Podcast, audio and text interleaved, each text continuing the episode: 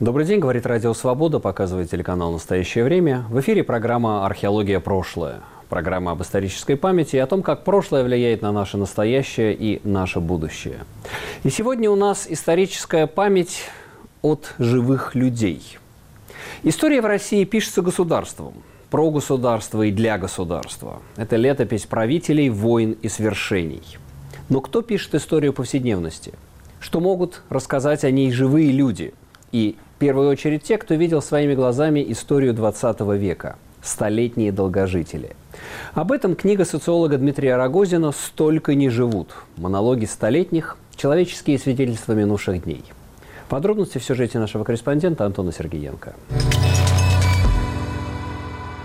Вековой юбилей – отличный повод для праздника в современном мире, но в то же время важен бесценный опыт людей, которым удалось пожить в нескольких эпохах. Такие люди представляют ценность для общества не столько секретами долголетия, сколько возможностью рассказать свою личную историю. Многие рассказы от первого лица намного ярче и живее официальных государственных летописей. Опыт таких людей зачастую позволяет нам иначе посмотреть на современность и на самих себя. Скоро в свет выйдет книга, выпущенная Фондом социальных исследований ХАМО «Хамовники» за авторством социолога Дмитрия Рогозина. «Столько не живут, чему нас могут научить столетние старики». В ней содержатся серии биографических интервью с людьми, которые перешагнули столетний рубеж. У каждого долгожителя есть свой особый взгляд, свой нарратив, воспоминания и эмоции, которые могут заинтересовать ученых, документалистов и журналистов. Чему нас может научить опыт таких людей? Кто эти люди, которые воочию наблюдали историю 20 века? И какие уникальные знания они могут передать современникам? Современникам. В чем вообще заключен опыт старости и каково место пожилых людей в современном мире, одержимом культом молодости и скорости?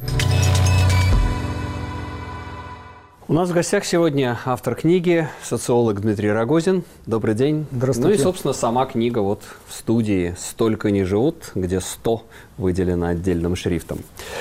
А, Дмитрий, вы, э, я как понимаю, уже давно, не первый год, занимаетесь социологией старости.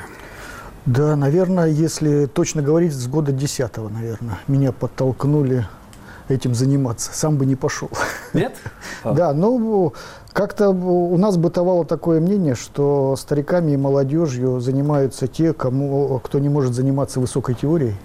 Ну, это такой эйджизм социологический, да? Конечно, как бы вот конечно. такие маргинальные группы – это отражение того, что старики, они маргинализованы в Ну, обществе. Я бы сказал, ничего себе маргинальные, то есть группы, которые составляют большинство, Большинство населения, населения. России, но так уж получается у нас. То есть Ну, мы- как по остаточному принципу, как бы вот решим проблемы со взрослыми, а то, что остается, вот комитет по делам молодежи и пенсионерские вопросы. Да, да, комитет по старости, если бы он был. И комитет по старости.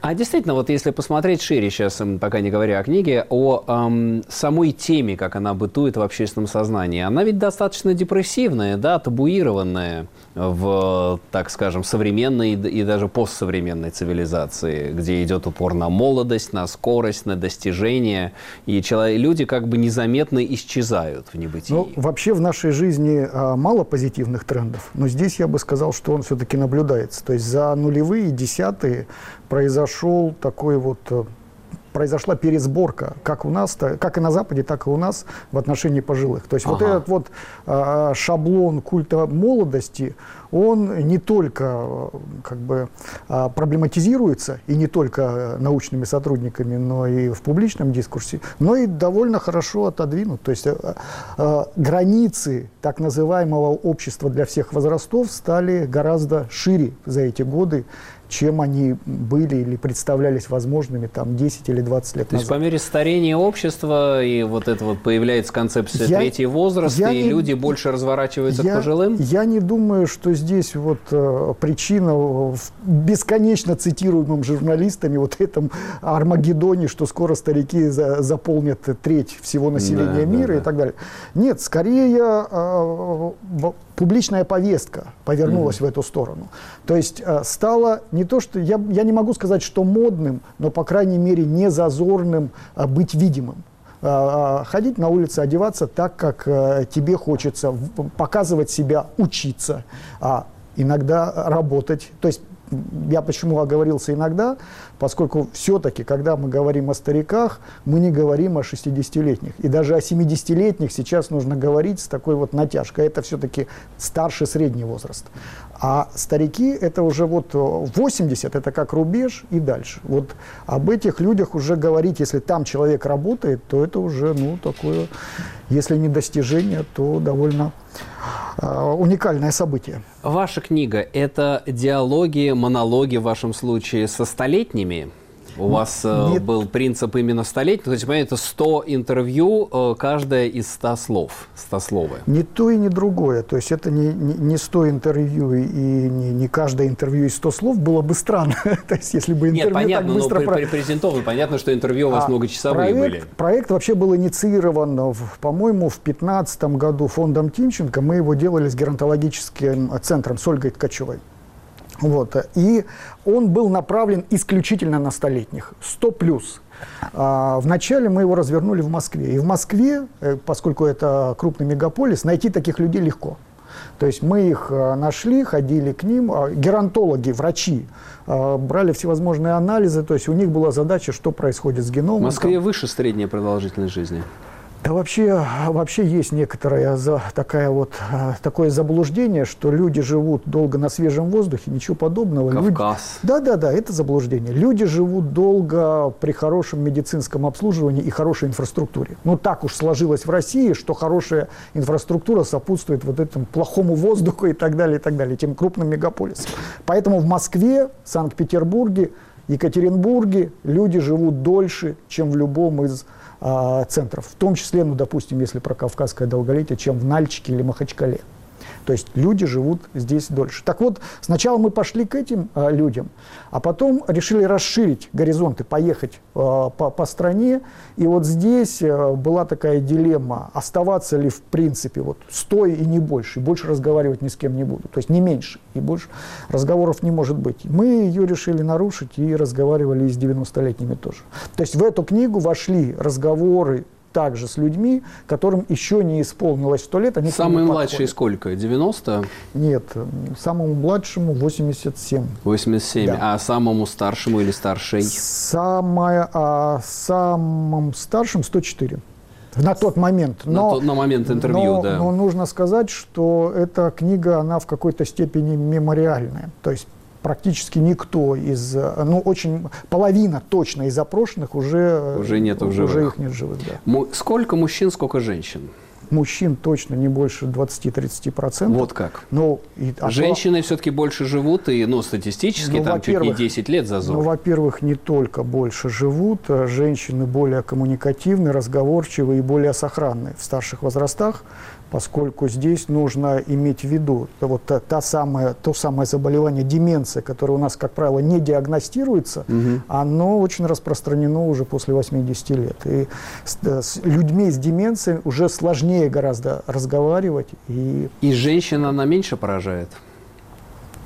Я боюсь здесь в медицинские но в любом основания. Случае, в любом случае, в любом большинство, случае, подавляющее большинство у вас э, пожилые женщины. Подавляющее большинство пожилые женщины и подавляющее большинство женщины одинокие пожилые. Потому что супруги, супругов они, как правило, потеряли э, давно.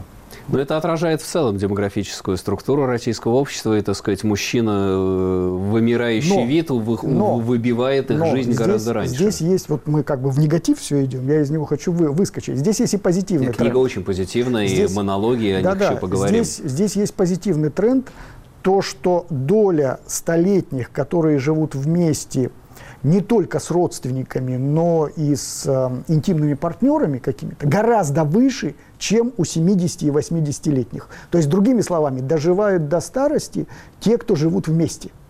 И вот это, это по-моему, очень позитивный тренд. Мы его как бы определили та, такой Но максимум. это известно, да, это составляющая так, счастья. Да, да, мы определили его максимум. Пытайтесь со, э, составить пару. Неважно, когда вы познакомились, 60 лет или 5 лет назад, пара всегда будет более счастливая, чем человек, даже живущий с детьми. А как бы их охарактеризовали? Они счастливые? Они в мире с собой, с окружением? Счастье... Все-таки это своего рода тоже искусство дожить до 100 лет?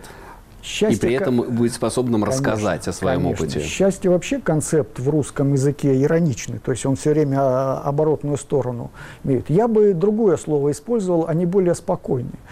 Спокойствие их не в отстраненности, не, не в том, что как бы они потеряли вкус к жизни, а спокойствие в принятии разнообразия. Вот то, как мы живем вот в этой вот беготне среднего возраста, постоянно невольно начинаем делить мир на своих и чужих, на, тот, на того, кто оступился, кто, кто что-то э, что делает неправильно. А у старика как бы вот это вот э, желание оценить, оно снижается. То есть желание поставить метку. Вот mm-hmm, этот вот mm-hmm. иноагент или вот этот человек ну, как мы это патриот. Включаем интернет с ощущением, да. что кто-то не прав. Да. Надо вот кого-то, этого, да. Вот этого нет. И вот а, в этом смысле, как, как дипломаты говорят, я вот не, не, недавно столкнулся с одним, что мир дипломатии – это мир пересекающихся параллельных прямых, я бы э, это бы сказал и о столетних. То есть столетние – это действительно люди с очень развитым чувством дипломатии то, что они вам рассказывали, было ли, что вы, может быть, вообще первый человек за много лет, который их об этом спрашивает? Что у них есть вот эта невыговоренность, непроговоренность их опыта? Было, было. И это как раз а, в большей степени касается периферии, то есть касается не крупных городов, и в еще большей степени касается, ну, так называемых домов престарелых. Казалось бы, люди а, лежат кроватью в кровать. То есть у нас как бы нормы домов престарелых далеки от а, современных а, требований. Там в, в палате может быть 6-8 женщин, и они не общаются. То есть а, они как бы ну, живут вот этой вот жизнью, которая а, переведена на уровень материальных потребностей. Накормлена, напоена, дай бог, это не везде, памперсы поменены, то есть э, в сухости, и, и какие-то таблетки приняты, и все, на этом все. Остальное это то, что мешает и а, раздражает не только персонал, но и окружающих, которые находятся здесь. Но даже и у тех, кто дома живет. Конечно. Конечно, это общая проблема вообще-то, и она, я бы ее не, не, не ставил таким, что вот э, эти черствые родственники ничего не понимают. Вот. У Саши Галицкого хорошая книжка, она вышла тоже в семнадцатом году, когда первое издание этой книги, она называется «Мама, не горюй». То есть мы с ним вместе как раз это все обсуждали.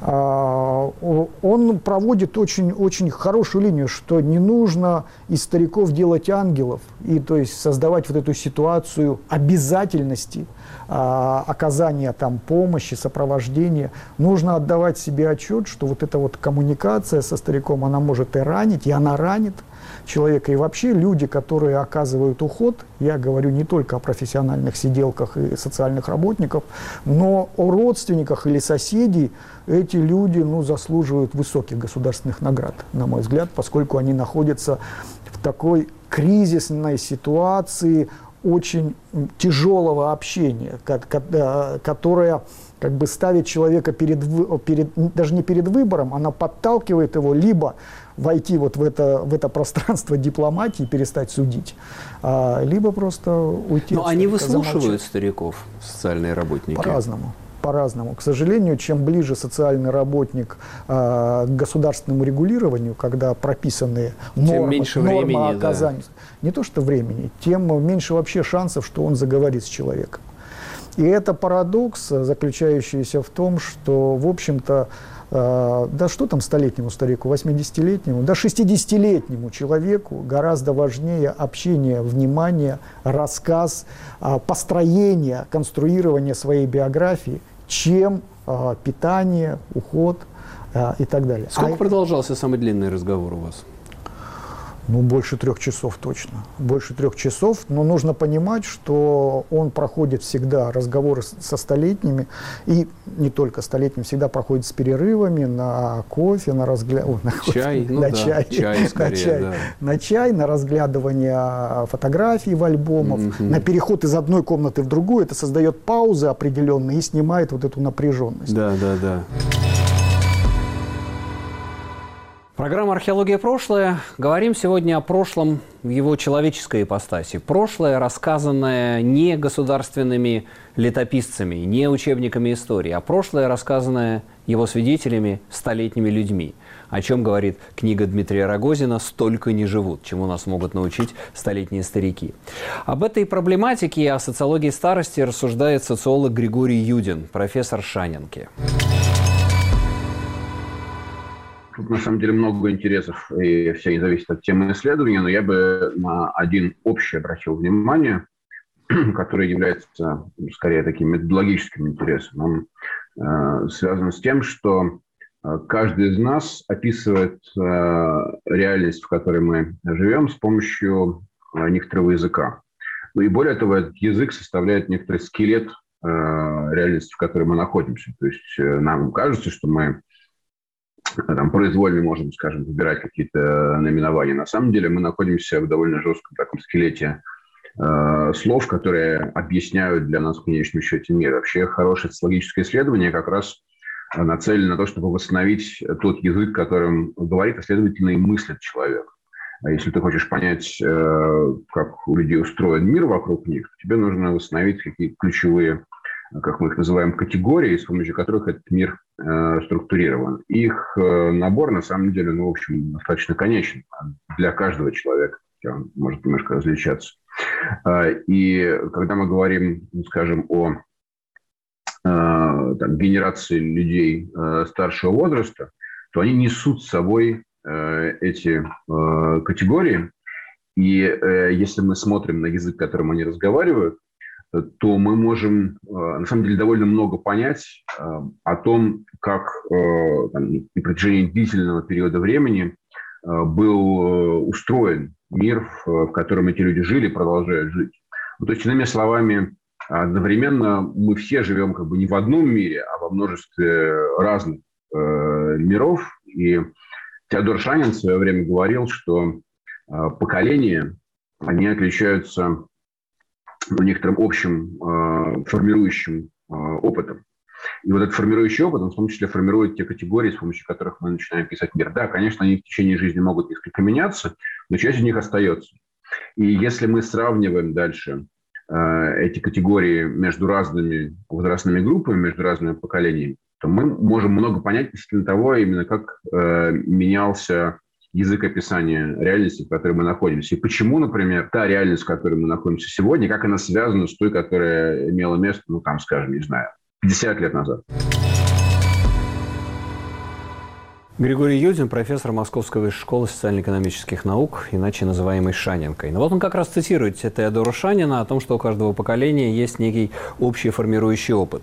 И я хочу Дмитрия спросить, а о чем в основном говорят э, вот их воспоминания? Это события личной жизни, частной жизни, или это какие-то большие формирующие такие вот поколенческие вещи, события большой истории? Война, коллективизация, там, не знаю, полет в космос, развал Советского Союза. Это, это всегда неразрывные вещи. То есть и именно поэтому интересны эти разговоры, в которых человек прорастает буквально вот э, в те события, которые мы читаем. То есть большое событие через частный опыт. Конечно. Но я бы здесь полемизировал с Григорием Борисовичем, хотя я, я очень там лояльно отношусь э, к категоризациям различным. Все-таки разговор э, со столетними ценен несколько иным.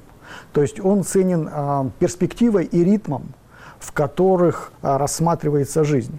А, а, то есть а, жизнь представляется не, не, не как а, некоторое линейное а, продвижение линейного времени, где есть там школа, учеба в, а, в университете, работа и вот выход на пенсии, как, как, как хочется говорить людям, живущим в модерном обществе а жизнь вдруг становится как бы одним целым. То есть вот эта перспектива, она с одной стороны разрушает линейность, а с другой создает совсем другие э, способы пересборки э, э, этого времени. И в этом смысле, а, именно в разговоре со столетними, ты вдруг начинаешь эм, терять такую категорию, как прошлое.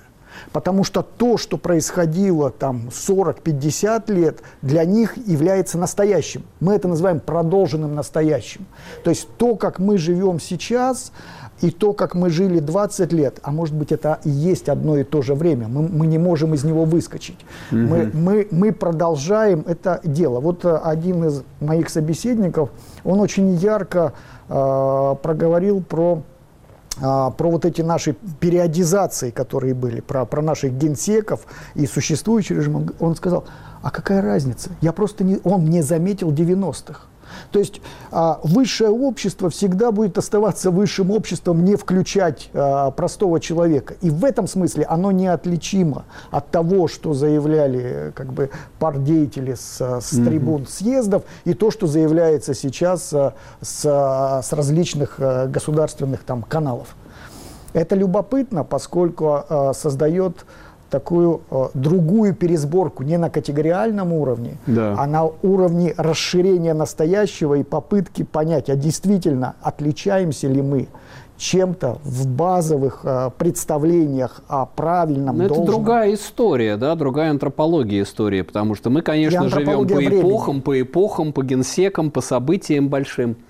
Ну, были ли какие-то, так скажем, э, все-таки это люди, если это в 20-летнем зазоре, да, от 90 там, до 100 с чем-то, в 15-летнем зазоре, это все-таки более-менее одно поколение. Были ли какие-то ключевые события, которые они вспоминали, которые чаще всего встречаются в этих нарративах?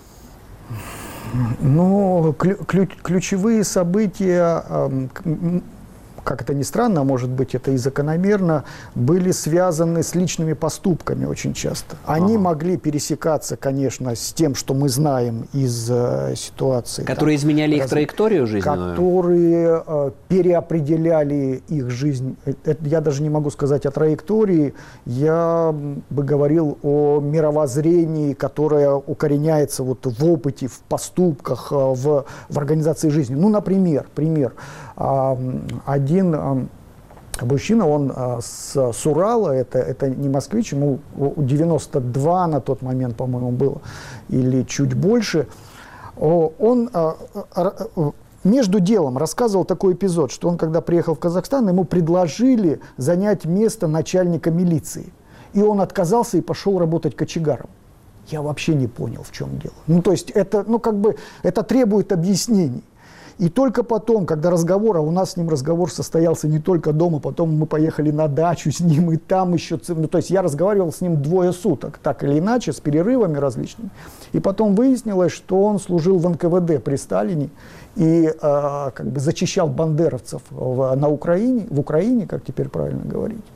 И вот этот его поступок, он определялся тем, что я не хочу больше, больше иметь дело, к этой, да. дело к силовым, силовым структурам. Это не то, что не мое. Я не то, и даже, даже это неправильно, не то, что я не хочу, потому что у него осталось, ну, как бы и выправка, и понимание смысла вот, как бы, вот этого военного искусства. А не могу больше. То есть я как физически не могу. И не потому, что я другой, и не потому, что я пережил и, там, и, и как бы переступал какие, какие-то вещи. Вот это все будет объяснением.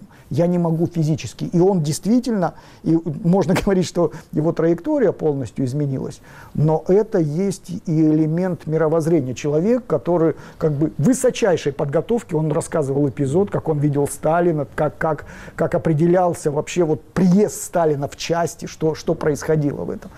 То есть э, как, как изменилось, пере, переосмыслило свое представление о своем месте, о своей жизни, о своей судьбе э, и о судьбе своей, э, своей семьи прежде всего. А еще такие подобные эпизоды, вот когда был какой-то ключевой эпизод, когда человек осознал свою идентичность и связь с большой историей? Очень много э, эпизодов связано, конечно же, с Великой Отечественной войной. То есть э, столетние это те, кто либо прошел, ну, очень много было, вот это тоже казус, как, как, даже мне сейчас странно это говорить, очень много ветеранов, поскольку их наперечет, а здесь да. действительно ты попадаешь в ситуацию ветерана. Ну, то есть, условно, Меня... у вас люди 915 -го года рождения, 17 да? 17 -го, да, 20 -го, да. 16 -го да, 20-го. Вот это. То есть это, это как раз те... Ну да, с 10 кого, по 20 кого, год. Кого и накрыло. Собственно, да, они вот всю мясорубку попали, попали и коллективизации, и войны, и репрессий, есть, и есть, послевоенных лет. Э, для меня этот весь проект, он был такой, я бы сказал, даже валидизацией а, той книжки, которую написала Алексеевич «У войны не женское лицо». Потому что вот то, как я читал ее работы, я это все слышал у людей. То есть я не, как бы в этих разговорах не было ничего вот такого вот героического, что мы там... Не было ощущения страшного века, век волкодав, потому что мы действительно говорим, вот действительно, я подумал, поколение с 10 по 20, и под всеми, они во все мясорубки угодили, ну, кроме Первой мировой. Там было другое страшное. Вот о, о, очень часто мы как бы произносим, что мы, это я имею в виду социологи и примкнувшими к ним э, интерпретаторы, что люди боятся говорить правду, то есть поэтому нет рассказов о прошлом. Вот. А здесь какая- какая-то другая ситуация. То есть не то, что боязнь рассказа. То есть боязни-то уже нет, а чего бояться? То есть вот уже смерть, да. смерть не то, что на пороге, она постоянно заглядывает к тебе. Вот. А вот такая перел, переломленность, что ли, в осмысленности подобных разговоров. И вот она просто чувствовалась, когда а, возникало даже не чувство обиды, обиду можно э, нести в себе там в среднем возрасте там, или в подростковом, а здесь уже и обиды нет, а есть ощущение того, что ну, как бы это не нужно. Это бессмысленно. Бессмысленно А это есть какое-то ощущение репрессии? Того, что репрессировано вот это, они в себе вот этот опыт, это знание репрессировали все эти десятилетия и сейчас тоже не могут сказать? Или наоборот хочется сказать? Вот как этот, э, который был в НКВД. Ну и да, и нет. То есть э, можно сказать, что да, но здесь сразу возникает очень много «но». То есть здесь должны быть поправки этого разговора. Потому что, с одной стороны, я действительно сталкивался с тем, что тот рассказ, который тебе предлагал человек, он никогда не произносил до этого. Ему сто лет. Он, то есть я с родственниками... Впервые что-то да, произнесено я было с, с родственниками начинаю говорить, они говорят, мы, -то, мы такую маму никогда не ну, видели. Ну, это да, в данном случае, конечно, очень важную терапевтическую функцию Безусловно. и фактически, да, из, даже испови, из, исповедническую функцию исполнили с этими людьми. Ну, а я хочу только сказать э, в завершении этого эфира, давайте говорить со своими пожилыми, со своими стариками, пока они с нами. Это бесценный клад памяти, это та информация, которая делает нас обществом обществом, личностями и просто людьми.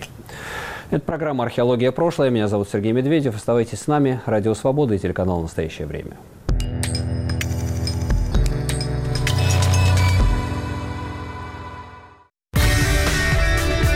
Студия подкастов «Радио Свобода». Писатель Александр Генис, рок-критик Артемий Троицкий, поэт Елена Фанайлова, историк Майрбек Вачигаев – в вашем мобильном телефоне со своими гостями, суждениями, историями и звуками. Слушайте на всех подкаст-платформах. Просто наденьте наушники. Подкасты «Радио Свобода».